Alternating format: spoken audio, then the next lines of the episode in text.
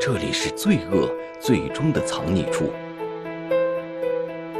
江边的编织袋，触目惊心的大案，轰动全城。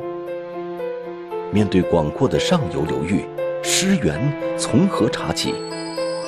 理发店内的恋情，牵扯出惊天罪恶。江畔寻踪，天网栏目即将播出。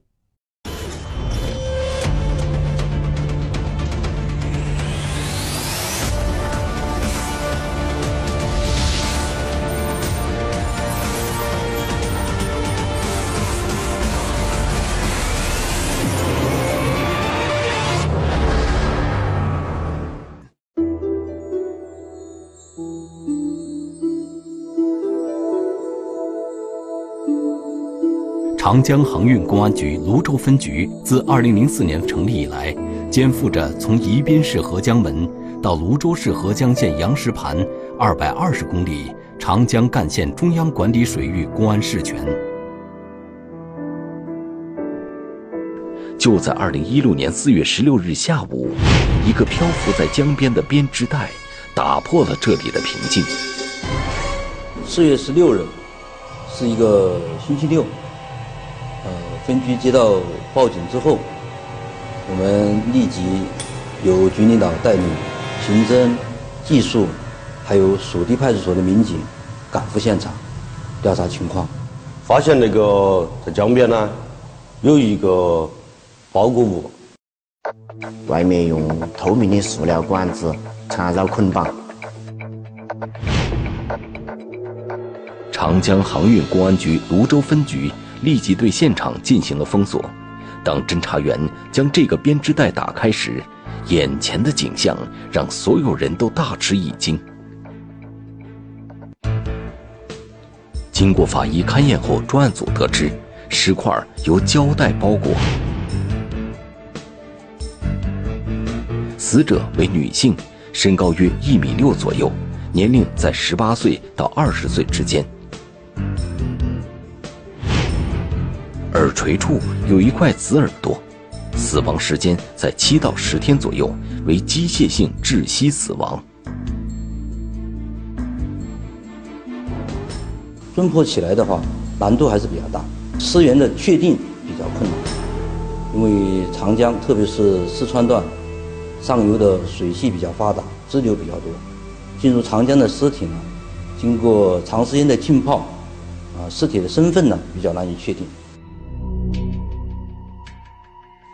专案组立即组织查找尸源，明确死者身份；另一方面，制作协查通报，发给沿江上游公安机关，请求协查失踪人口；另一方面，将提取的尸块检材送往泸州市公安局进行鉴定，并组织开展网上比对工作。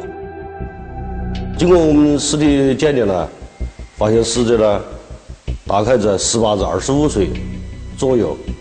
当时我们就把所有的那些符合条件的失踪人口呢调出来进行逐一的排查，我们的压力也是比较大的，因为一个花季的少女，呃失踪了，呃当地老百姓呢有一种谈之色变的一种感觉。眼前一切线索要从寻找尸源开始，死者究竟是谁？专案组一边苦苦寻找线索，同时对长江上游展开了大范围的走访调查。已经过去了将近二十四小时，尽管专案组组织了大量人力物力对尸源进行调查，然而却依然没有任何有价值的线索反映上来。侦查员再次赶赴现场周边，沿江直上。当天，也就是说第二天四月十七号中午。我们又一次到了案发现场，也就是说发现尸块的现场呢，进行查找。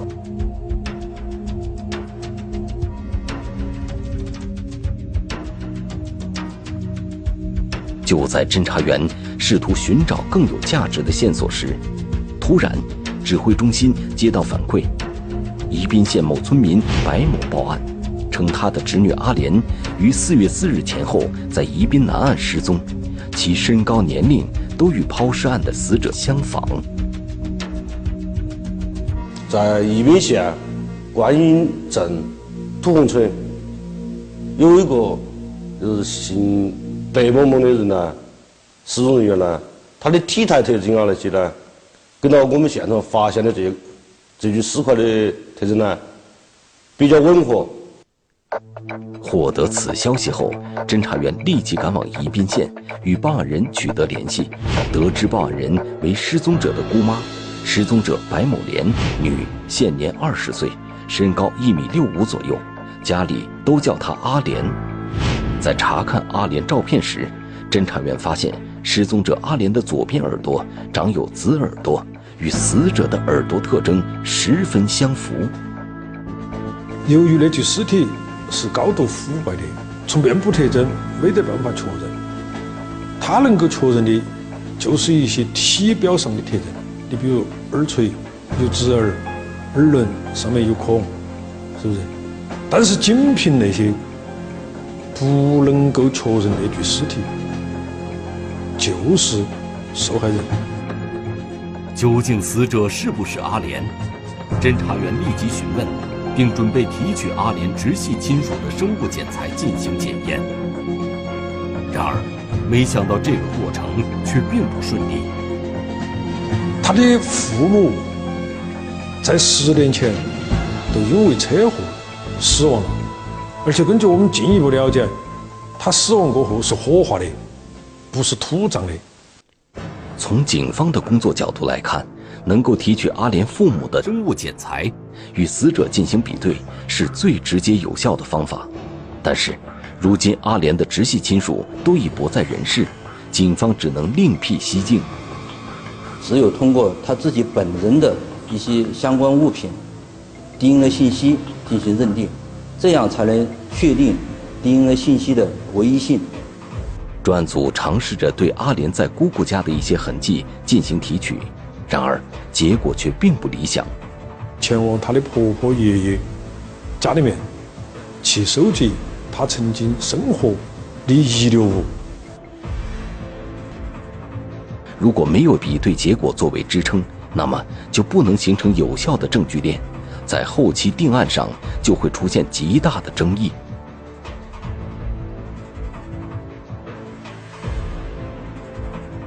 因为。现在的案件诉讼制度呢，是以审判为中心，审判呢又是以庭审为中心的诉讼制度，尤其是水师命案呢，呃，本身取证就很难，哦，那么整个证据案件的证据要形成完整的证据链，哦，呃，就更难。那么实际上啊，在那个时候，我们都遇到一个，就是说哈，办案当中的一个瓶颈。一个什么凭据呢？都是确定受害人都是那个我们查明的白某某的那个具备唯一性那一点，因为不查明那一点，今后就是说哈，在审判环节上不具备受害人是那个人的唯一性，那么他肯定都经不起目前以审判为中心那个环节的那个法律要求。为了进一步固定证据。侦查员分别前往阿莲曾暂住过的几个亲戚家，分别提取了其使用过的生活物品，最终在阿莲舅舅家提取到的某处生物检材，与现场尸块检材信息相符。附着在这些物品上的 DNA 信息，经过同一认定，我们对尸源进行了确定。至此。专案组终于在四十八小时内确定了死者身份。紧接着，侦查员开始对阿莲的亲属做更深入的了解，了解阿莲的社会关系。发现她的社会背景呢，社会关系呢，其实很复杂。因为平时呢，这个女孩呢，住的地方啊那些，然后他们真正的来说，他们家里是，包括她姑姑啊那些都不清楚。根据阿莲的亲属描述，阿莲从小失去双亲，吃百家饭长大，性格比较倔强。成年后外出打工，一直在宜宾县某理发店工作。自己最后一次见到阿莲是在2016年4月5日，在他回来拿走一些日常用品后，就再也没有回过家。结合阿莲离家的时间与尸体的腐败程度，侦查员判断，阿莲很有可能是在离家后就已经被害。阿莲的姑妈却告诉侦查员，在阿莲出门后的几天里，自己还与其有过联系。白梦的话，应该是在一周吧，或者最多半把个月就要回家看一次他的那个爷爷奶奶。那么，这一次将近一周的时间了，既没有回家去看婆婆、爷爷奶奶，所以说他的那个姑姑啊，啊，就给他打了一个电话，就说那个婆婆、爷爷奶奶，就是说哈，呃，想你，希望你回去看。那么他们在微信当中啊，也就是说哈，这个他也用文字告诉他，就说哈，目前那个我那个现在手机啊，就说没得好多废的了。据阿莲姑妈描述，阿莲在信息中回复自己说：“过几天就回去，并且追加这个手机马上没费了，等交上费再跟你联系。”而发信息的时间清晰地指向二零一六年四月八日。因为阿莲电话时有欠费，阿莲的姑妈并没有在意。但几天过去了，阿莲依然没有任何音讯。他姑姑都叫他姑父在。电信部门去帮他交了五十块钱，那么他的姑姑就要求与他视频，那么对方视频也没有接，同时给他发语音，他语音也没有接。在随后的几天里，姑妈反复给阿莲发信息，但阿莲基本都没有回复。最后一次回复是在三天前，阿莲发信息告诉姑妈自己在云南玩。我们也发现。受害人的那个手机啊，在四月十一号都还有用微信联系的情况。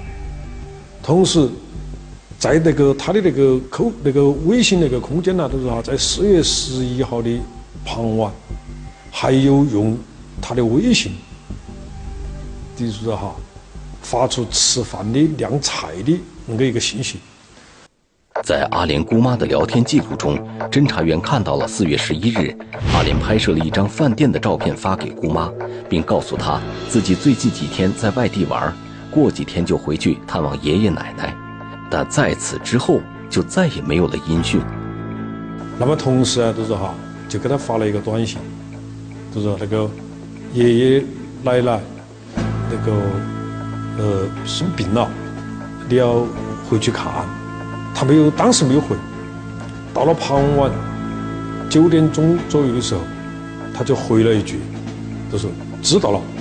他更感觉有疑问了。阿莲虽然生性较为倔强，但对爷爷奶奶非常孝顺。平日里得知老人身体不好时，都会焦急的询问，而这次却出了一句“知道了”，以外再无他话。这不禁让阿莲的姑妈感到很奇怪。更感觉有疑问了。那么，就找到起白某比较要好的一个同学，主城那边打工的时候啊，是和他两个住在一块儿的。所以说，他的姑姑啊，都想办法找到起他那个同学。找到那个同学的时候哈，他同学那个时候才给他姑姑说了实情。他实际上就是说哈，我们说我们住在一块儿，是白某怕家长太担心。所以说，我们说我们住在一块儿，她实际上并没跟我住在一块儿，她是住到起她男朋友贺某某那里。阿莲的姑妈询问后得知，阿莲在理发店打工时认识了男友贺某，相处不久，两人就同居到了一起。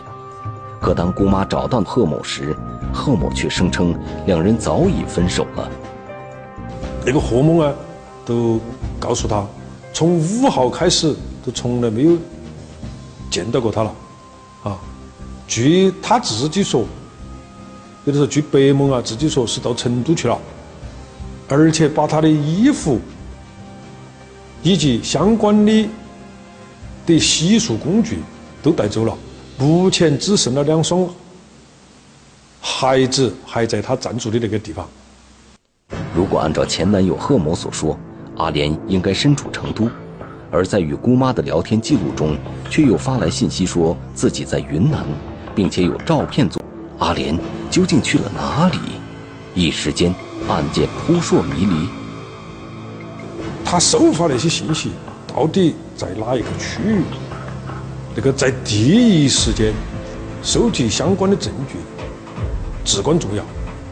如果说不在第一时间收集一些客观证据，那么随着时间的推移，客观证据一旦消失，那么我们就有可能失去破案的条件和时机。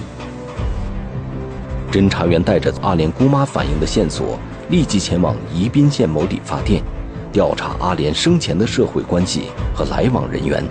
与此同时，根据阿莲于二零一六年四月十一日发来的照片，到云南进行查找。有些东西仅仅只凭，等于是说哈一张纸或者是一个电话，不亲自去介绍、亲自去收集很多第一手资料掌握不好啊，也就是说哈。对下一步的那个破案来说，抓不紧时间的话，肯定是有影响。然而，当侦查员找到阿莲微信照片上的饭店时，店老板却声称对照片上的阿莲没有任何印象，并肯定地说自己的饭店比较小，如果有这样一个操外地口音的女孩来吃过饭，自己肯定会记得。阿莲肯定没有来吃过饭。可聊天记录中的照片上，这一家饭店清晰可见。这一切又该如何解释呢？就在专案组疑惑阿莲究竟是否到过云南的时候，另一组侦查员找到了阿莲生前工作过的理发店，并对其在工作期间的社会关系进行了细致的调查。有一些时间呢，是他个人单独在行动。那么，在那些他单独行动期间，到底与谁、与哪些人有接触？我们并不了解。调查中得知，阿莲两年前来到理发店工作，一直从事为客人洗头的工作。就在前不久，阿莲辞职了。他平时啊，脾气比较暴躁，比较要强，个性不好。那么我们在对他的同事的了解过程当中，那么在有时候对客人的那个服务过程当中啊。人家一对他提了一点意见过后啊，他相当不接受，而且还反而责怪客人怎么怎么样。也正是由于的是说哈，在吃苦方面，还有就是在个性方面呢，比较要强。侦查员从昔日同事口中得知，阿莲不仅对客人缺乏耐心，在日常生活中与同事间关系也并不和谐，甚至在一起生活的过程中。同屋的室友还不时能听到她与男友贺某在屋内争吵、打骂的声音。但就当侦查员走访贺某时，贺某却声称，在阿莲辞职后不久，两人就分手了。阿莲可能是只身去了成都，并且态度极为冷漠。那么在这种情况下，他到底是什么原因被害的？所以我们在前期的话，对应该来说还是比较困惑的。在警方看来。阿莲在人际关系上的糟糕表现，仅仅是他招来杀身之祸的一种可能，而那些人冷漠的态度，更让警方产生了怀疑。因为由于人的那种要强，个性比较急，那么不排除在什么情况下激情发生的情况下被其他人那种加害了。所以说哈，我们把各种情况啊，都把它思考进去来思考。然而，在仔细的分析判断后，侦查员却并没有从一起居住的几名室友身上发现任何疑点，随即排除了对几人的怀疑。应该他的室友当中啊，没有发现排查出有明显矛盾啊，或者是就是啊有明显的是杀人啊那个倾向。那么就是都不排除就是他在他在其他活动过程当中啊，在他出去找其他职业。或者是从事其他职业过程当中与人发生矛盾、被害的情况，同时还不排除就是说哈，本身他在那个离开居住点的路途当中遭遇其他人，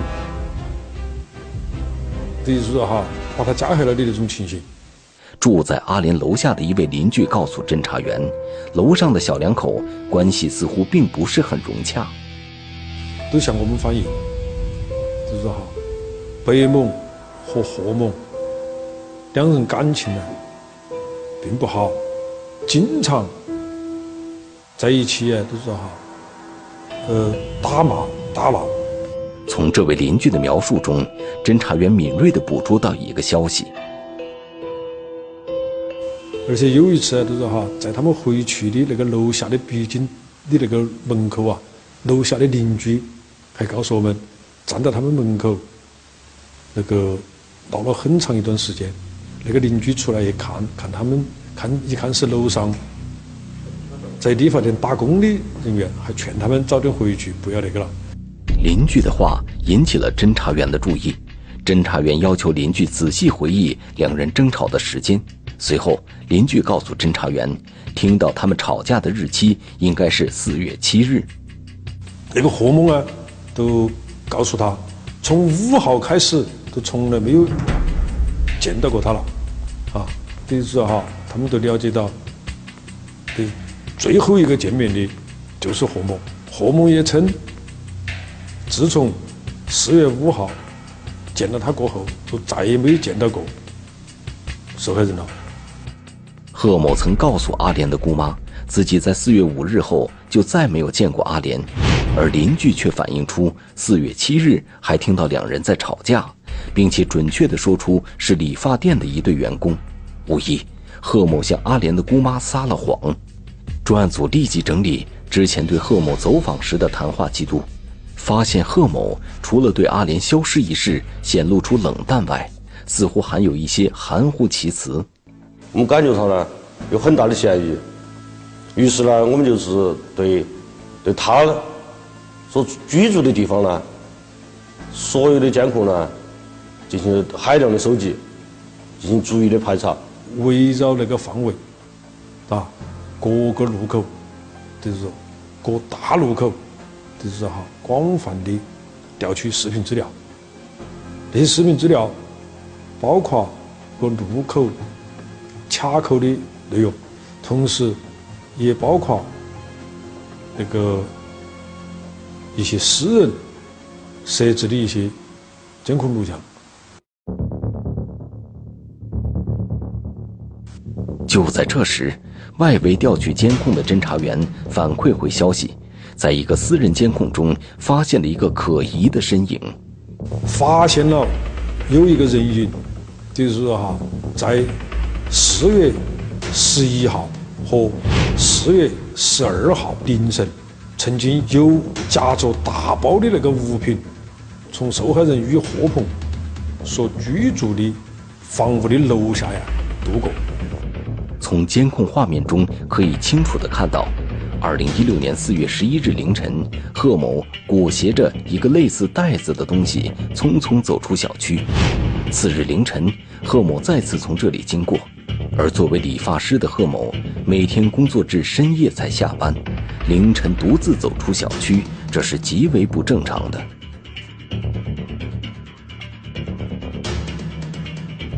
经过仔细的比对或者观察。他所携带的物品，就是哈，跟我们现场所发现的极为相似。